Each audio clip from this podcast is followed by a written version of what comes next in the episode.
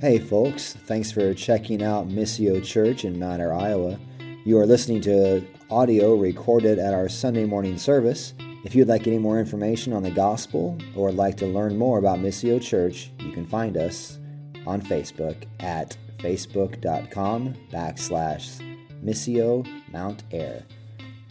I love Genesis. So before I was in pastoral ministries, which I'm two years in, uh, so I got about like 50 reps in now, okay? So I think it was Spurgeon that said, a preacher doesn't hit his stride until about the 300th sermon.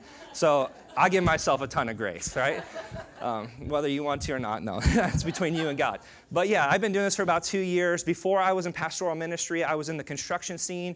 I was on job sites way more than I was in the church, and way more than I was around God's people. And so to stay connected to God, I would listen to the audio Bible as I'm doing my thing, just in my ear. Uh, and Genesis is one of those books that I would go back to again and again and again. Uh, it's one of those books that I just felt like was so foundational.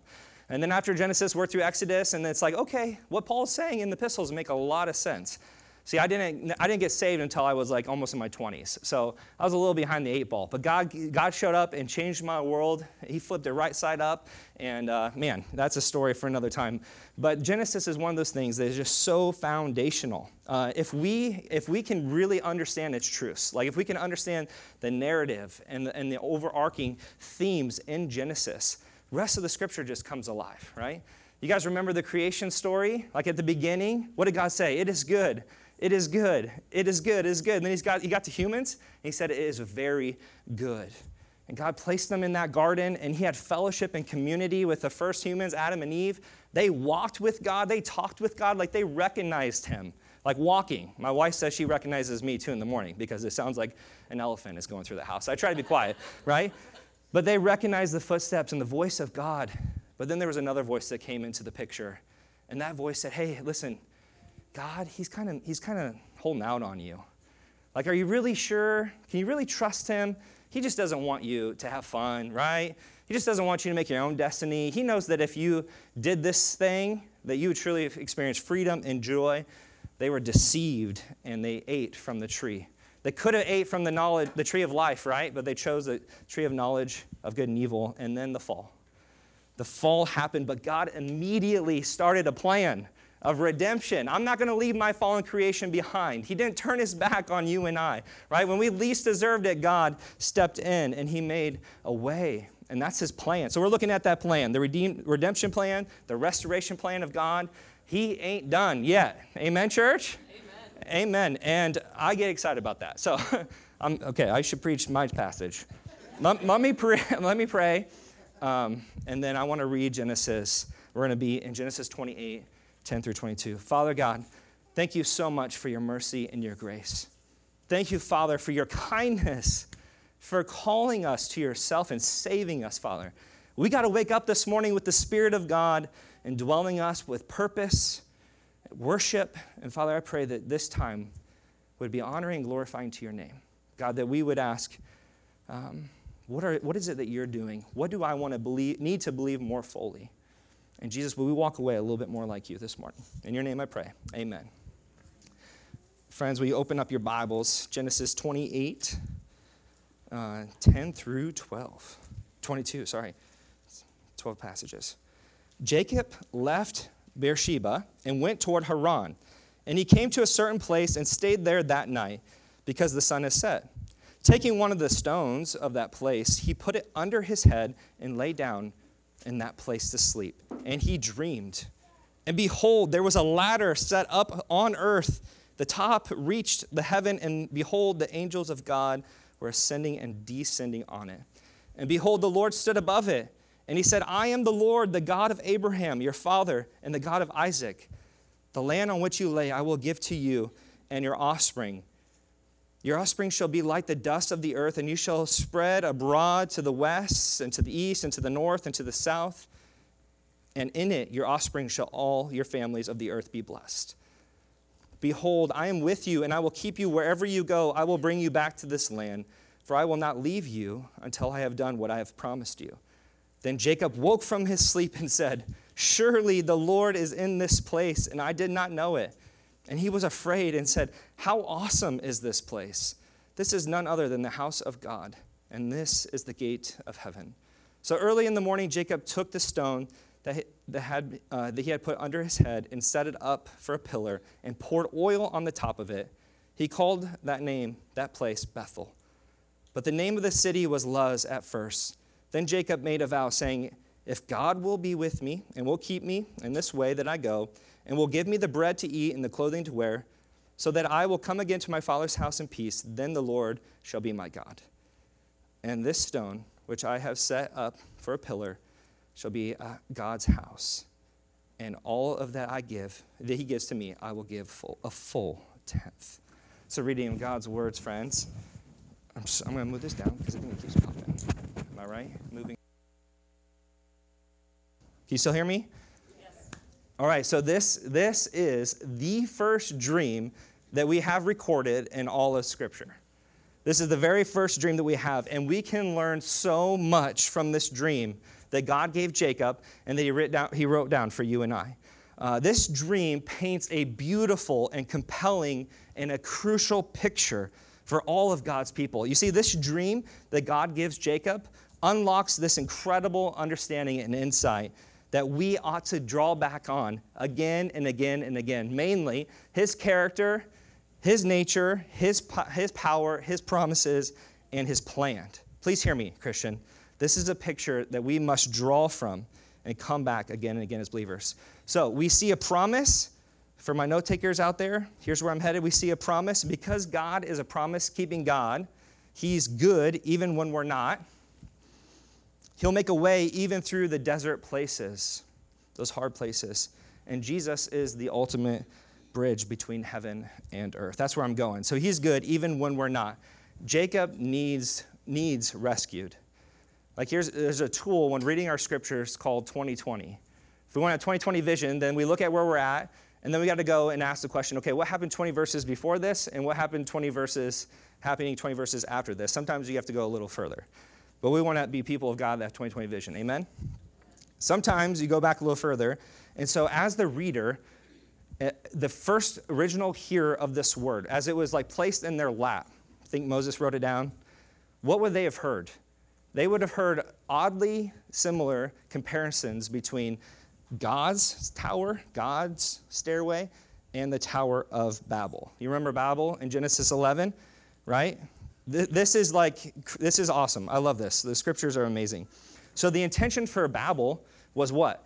To reach to God, right? To prove yourself. Like we're going to work our way to God. We're going to get to Him. We're going to try hard. We're going to make a name for ourselves. We're going to be awesome. It was all birthed out of pride. But what does God give J- Jacob? This vision of, hey, here's a ladder, but it's not for you to climb, it's that I'm coming to you, right? I'm coming down to you. God opens the heavens and gives us a way to commune and fellowship with God. I love this picture. There, one is an earthly mentality. We got to do better. We got to pull ourselves up by our own bootstraps, right? We got to be somebody, try harder, get yourself cleaned up. Come on, guys. I've been in Iowa my whole life. I get it, right? Pull ourselves up by, like, that's our mentality. And God's like, no, no, I'm going to flip that narrative on top of its head. You can't earn your way to God. None of us can. None of us are deserving. Thus, Jacob, who is on the run to his mom's homeland, right? He is running, he's hightailing it, he's getting out of Dodge because his brother is wanting to kill him. If you remember, he lied and he deceived and he cheated and he manipulated his own father with the help of his mother. It's a messed up little situation we got going on here, right? Think, think of like the family inheritance plus some. Jacob, Jacob just steals that for himself. You guys walked through it a couple weeks ago. If you remember, Esau was a man's man. Like he's the guy, he's the dude, like you go over to his house for some barbecue, and then you go down in the man cave, and he wouldn't have like one trophy buck he'd have like 10 trophy bucks, right? Like he's a hunter and a gatherer. Jacob, he's just the smooth skinned guy. I get it, right? I still like to hunt and do that stuff. But anyways, like he wasn't a man's man. He was more like he's more like had the bronze or the brains. Esau had the bronze. Uh, the Bible says he was very hairy. I read this and I think of the Hulk. Like he didn't have green all over, he had hair all over. Because Isaac is like, hey, Jacob, you don't sound like my son come a little closer, right? And he feels him. Oh, you feel like a goat. You smell like a goat. You must be Esau, right? What a compliment. but here's Jacob in front of his father, deceiving him, stealing the blessing, and he is on the run. And now he's in a desolate place. Like he is alone. I can't imagine how fr- afraid he must have been, like how scared. Like Esau could really kill me. If he gets his hands on me, he could kill me. I have a little brother, right? And he would mess things up and he'd get me riled up and I would chase him through the house and then somehow he'd get the door shut right before I got to him, right? I imagine that's where these guys are at. He's ready to get his hands on him. What I love about the Bible is that it does not shy away from like the messiness of life, right? Anybody have a perfect family? Not me. but God's grace, He's doing a work. And He's going to keep doing a work until He says it's complete. But these guys aren't a bunch of mentors. They're not necessarily even guys we should try to model our lives around. Like, picture it hey, honey, yeah, taking the kids down to youth group. All right, Jacob and Esau are leading tonight. What? You know, like, no, no. They had family feuds. Jacob lied and manipulated his father, stole the family blessing. That's a no no. His old brother wanted to kill him. Not good at all. But Jacob, as he's fleeing, as he feels alone, as he's, scared, as he's scared, got himself into a mess. He soon realizes he's not alone. He's not alone. Even though he's a long way from home on a difficult journey, Jacob had a dream, and this changed his life. I bet he didn't want to be here. I bet God uh, knew, I know God knew, right? The whole time his presence was going to be with him. He was never going to be alone. But he didn't know God was there until he woke up from the dream. God opens heaven. Like, what a gift this would have been to this man. How precious it must have been when Jacob realized, like in the den of this place, God's presence is with me. And how many times do we get ourselves in a mess? And the last thing we focus on is the presence and the goodness of God and His truths, right? We try to work our way out of it. We figure it our own way. We're on a journey. We're going to get there, God, by our own energy, our own time, our own destiny. Quoting Spurgeon loosely here, imagine Jacob in that place, like hedges as his canopy, the sky, right, as a ceiling, the, the dirt as his bed, and a rock as his pillow, but God as his companion, right? How good is our God? Jacob is fleeing for his life, but he's not alone. And here's the good news for you and I. Like for God to show up in that moment when he should not have experienced any kind of mercy, any kind of goodness or grace of God, he's present, he's near, he's evident. And here's what Romans says for you and I. Do you not know that it is the kindness of God that leads a person to repentance? Like when you least deserved it, do you know that the mercy and the grace of God wasn't, he wasn't holding out on you?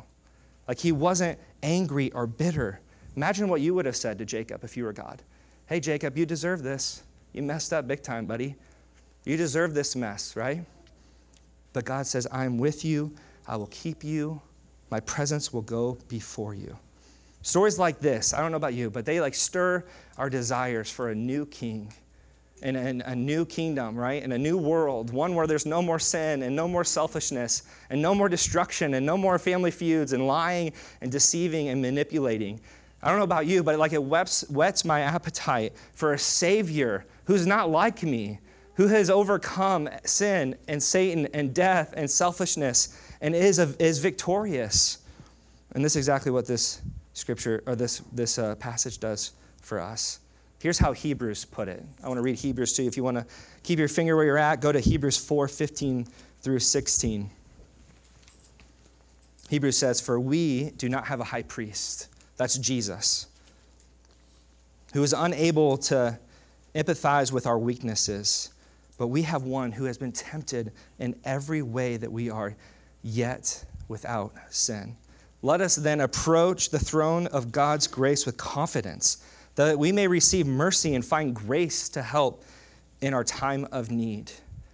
God's good, even when we're not. Second, he'll make a way even through the desert places, like his provision. Jacob lays down in a desolate place to sleep, right? Heaven opens up, touching earth, angels ascending and then descending. Did you notice that? Ascending and then descending. Hear me, church. God is involved with human affairs. Like, God has not turned a blind eye.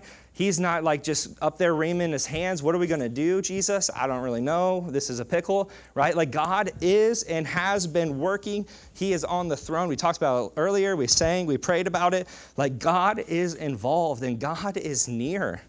What a beautiful picture this gives us of our, our God.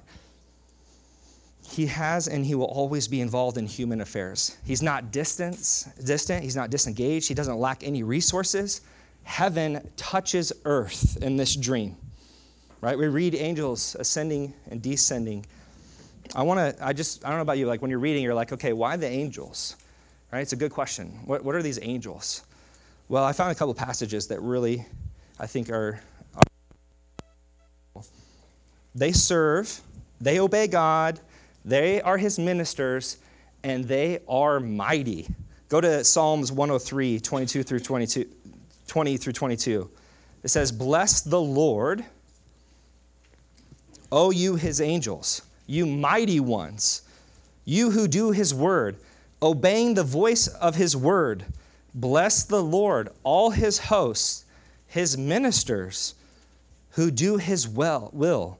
Bless the Lord, all his workers in all places of his dominion. Bless the Lord, O my soul. I love that passage.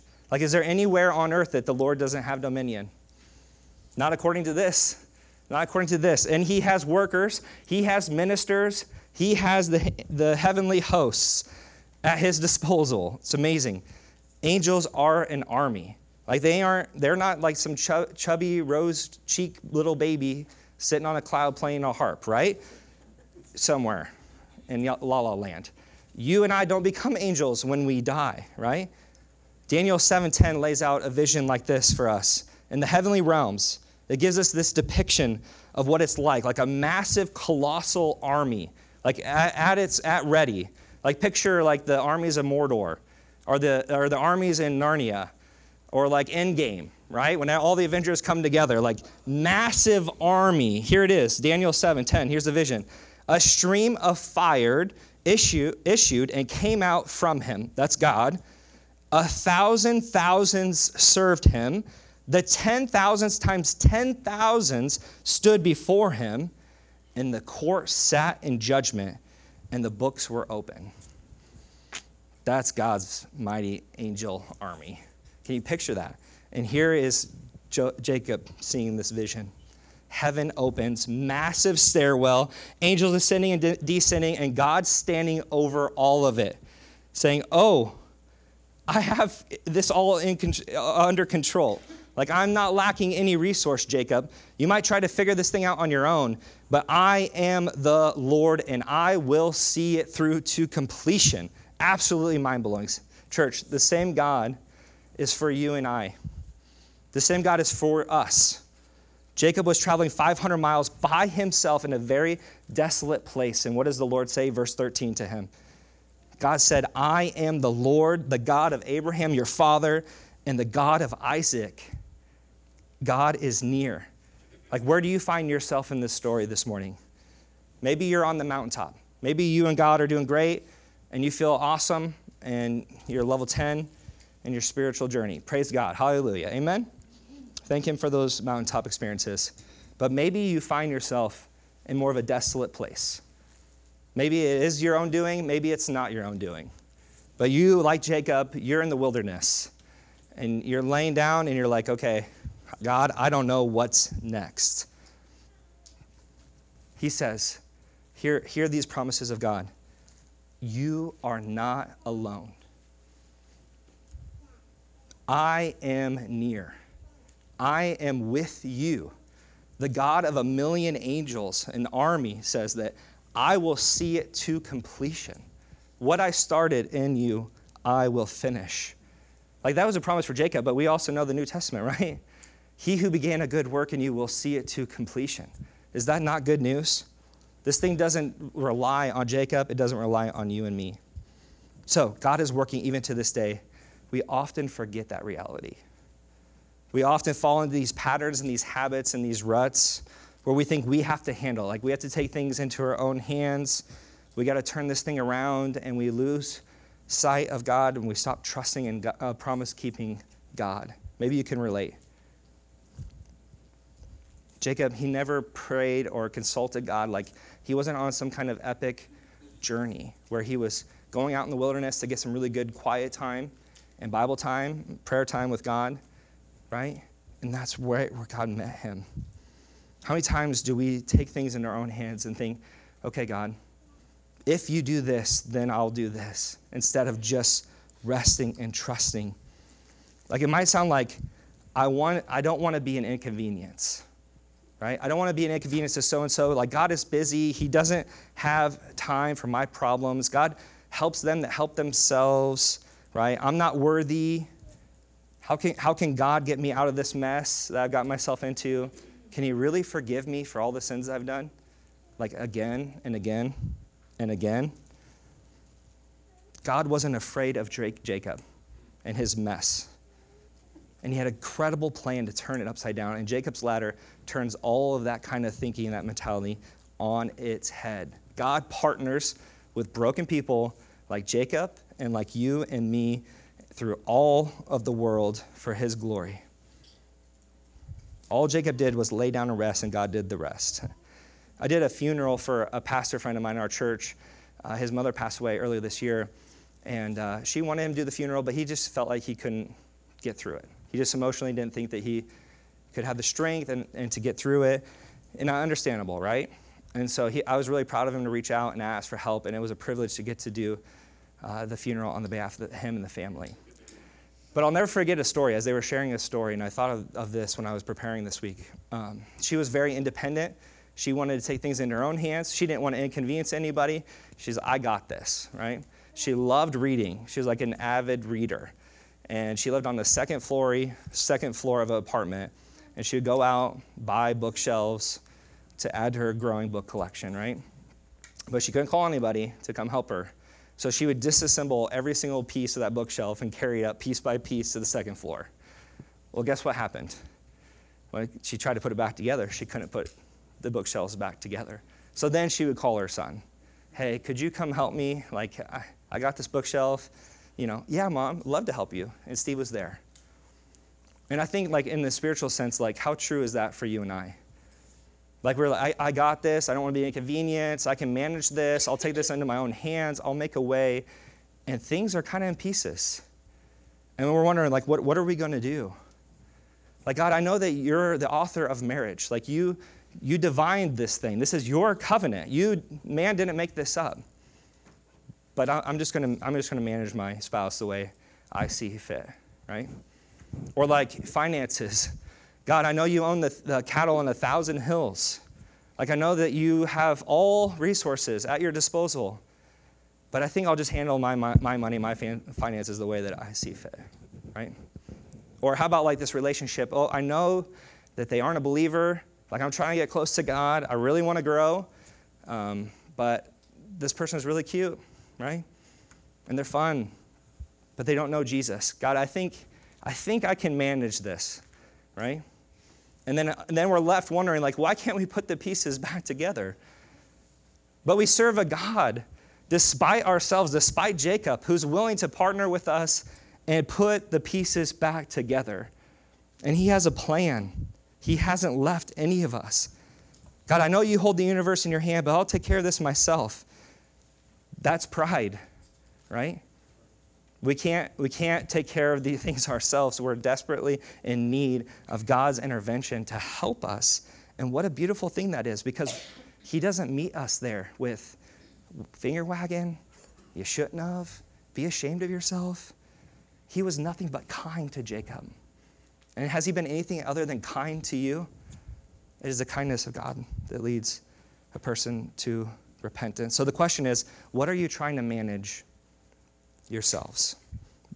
What are you trying to manage yourself, taking into your own hands, your own thoughts, your own resources?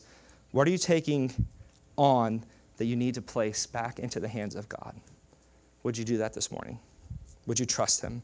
You have nothing to prove, just lay it down, rest. And the thing that you will find is that He is nothing but kind. God knows that there's a gap. God knows that we can't put the pieces together. So God bridges that gap and he sends Jesus to us as the gap. You're like, I don't see that in my text. Where are you going, Pastor? Well, if you remember in John 150, Jesus quotes this passage. Jesus says that I am that ladder that Jacob saw. Like I am the one that has bridged heaven and earth. I'm the one that has brought God's spirit, and I'm the one that has brought God near and you near to God, right? Jesus is that bridge. Um, well, sometimes, Pastor, we just we just make our bed and we have to lay in it.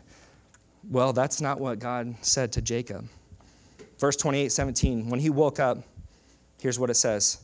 And he was afraid and said, How awesome is this place? This is none other than the house of God. This is the gate of heaven. Like God bridges the gap and gives us his presence. He's the kind of God that makes a way when there isn't a way. He's the kind of God that sends and gives his best. Like he's the kind of God that doesn't hold out on us. Rather, he's the kind of God that sacrifices for us. And like I said, Jesus quoted this, this passage. He said, Verily, verily, verily, I tell you, to one of his disciples, you will see heaven open and the angels of God ascending and descending on the Son of Man. Jesus is the ladder, Jesus is the bridge, Jesus is the gate, Jesus' earthly ministry. In John 10, he, he said that he is the door. I am the door. I am the way to the Father. How do you become the bridge? How do you become the bridge to heaven and earth? It says that he stepped off of his throne with a million of angels and his armies. He stepped down and humbled himself, wrapped himself in flesh, and walked among us. Like Jesus lived the life that you and I ought to live. And he died the death that you and I deserve to die. And Jesus took on that, that brokenness and the wrath of God so that you and I can experience the blessings and the goodness of God. He's the door. Amen? The sinless, guiltless Lamb of God was slain for the sins of the world. God made a way. He's the kind of God that makes a door, a door of new hope. Hear me, church, a door of new life, a door of new thinking, a door of new beginnings over and over again.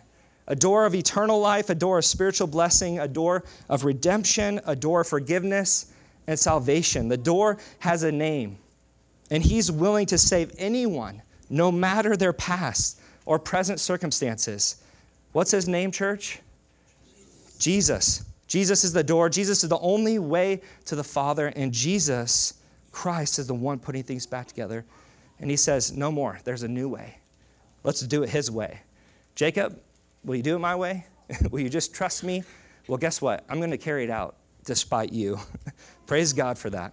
So, in closing, here's what I want to do. I want to respond. I want us to respond um, not like Jacob responded to God's promises. You see, God promised Jacob, I am with you, I'm the Lord. I will give you, I will bless you, I will see it through completion. And here's what Jacob says if you look at verses 20 through 23. If, if God will be with me, I think he just told you he was going to be with you, and keep me in this way that I'm going, give me bread and clothing so that I can come back to my Father's house. We have a spiritual inheritance and blessing from God, and we have a very worldly response to Jacob. One pastor said that when we place faith in Jesus, like we get all of God. He's not holding out on us, but He doesn't necessarily get all of us, right? And God's going to take Jacob through a journey. You guys are going to continue to go through his story. And Laban, his uncle, might be a little bit more shisty than he is might be a, a, even a step above, if that's possible, a, on the swindler scale, you know? And he's going to teach, God's going to teach Jacob a lesson through perseverance and suffering. But we don't have to learn the hard way. Amen? So the application is like, are you struggling like with a worker's mentality? Like if you think about like the, the, the narrative of Babel and how we're going to make a name for ourselves, we're going to be great. Like I have to earn it, right? God helps those that help themselves. Can I just say, can you trust in God this morning that His work is finished and that it is enough? You don't have to prove yourself. Maybe you struggle with the runner's mentality, like Jacob. Fling from your problems. Like I, I have burdens and I have baggage. I have this baggage and these struggles. I've learned to hightail it and run. We don't have to run from anything.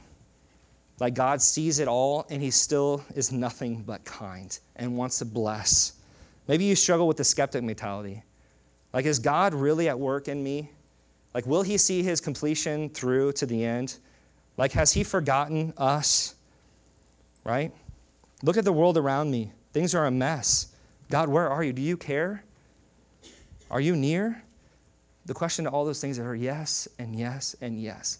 And that's why we have to go back to these stories, these promises, again and again and again. God makes a way, even in the desert, desolate places. Missio Dei, I pray that you're encouraged. The Lord is at work even to this day. He started a good thing in us. And guess what? If He did it, if He started it, He'll see it to completion. Will you pray with me? God, I'm, I'm thankful that we serve a promise keeping God, like one who has spoken and one who is able to carry it out. You have all resources, all knowledge, all power. Like you're not lacking anything, God. Would we rest and trust you? God, what you started in us, you'll see it through completion. In those times, God, where we're feeling like, gosh, I really messed up, I really blew it. God, Jacob did not deserve your blessing and your kindness, but you are nothing but kind and a companion. God, would we trust you? Would we not run or try to clean up or make things what they're not? You see it all as it is. Would we just trust that Jesus, you love us, and it's that kindness that changes us and moves us to look more like Jesus. God, thank you for sending him to be near and be present. Lord, I pray that your face would continue to shine on these people. Every man, woman, and child, God, would your grace and your mercy and your face shine upon them? Would you lift them up, Father? Would you continue to strengthen and build them together in a spirit of unity? Would they live and model what it's like to follow Jesus as Christians in this world that live in a completely countercultural way? Trusting you with our relationships, our, our finances, our, our marriages, our careers. God, would we steward all these things for your glory and the good of others? God, I pray. In Jesus' name, amen.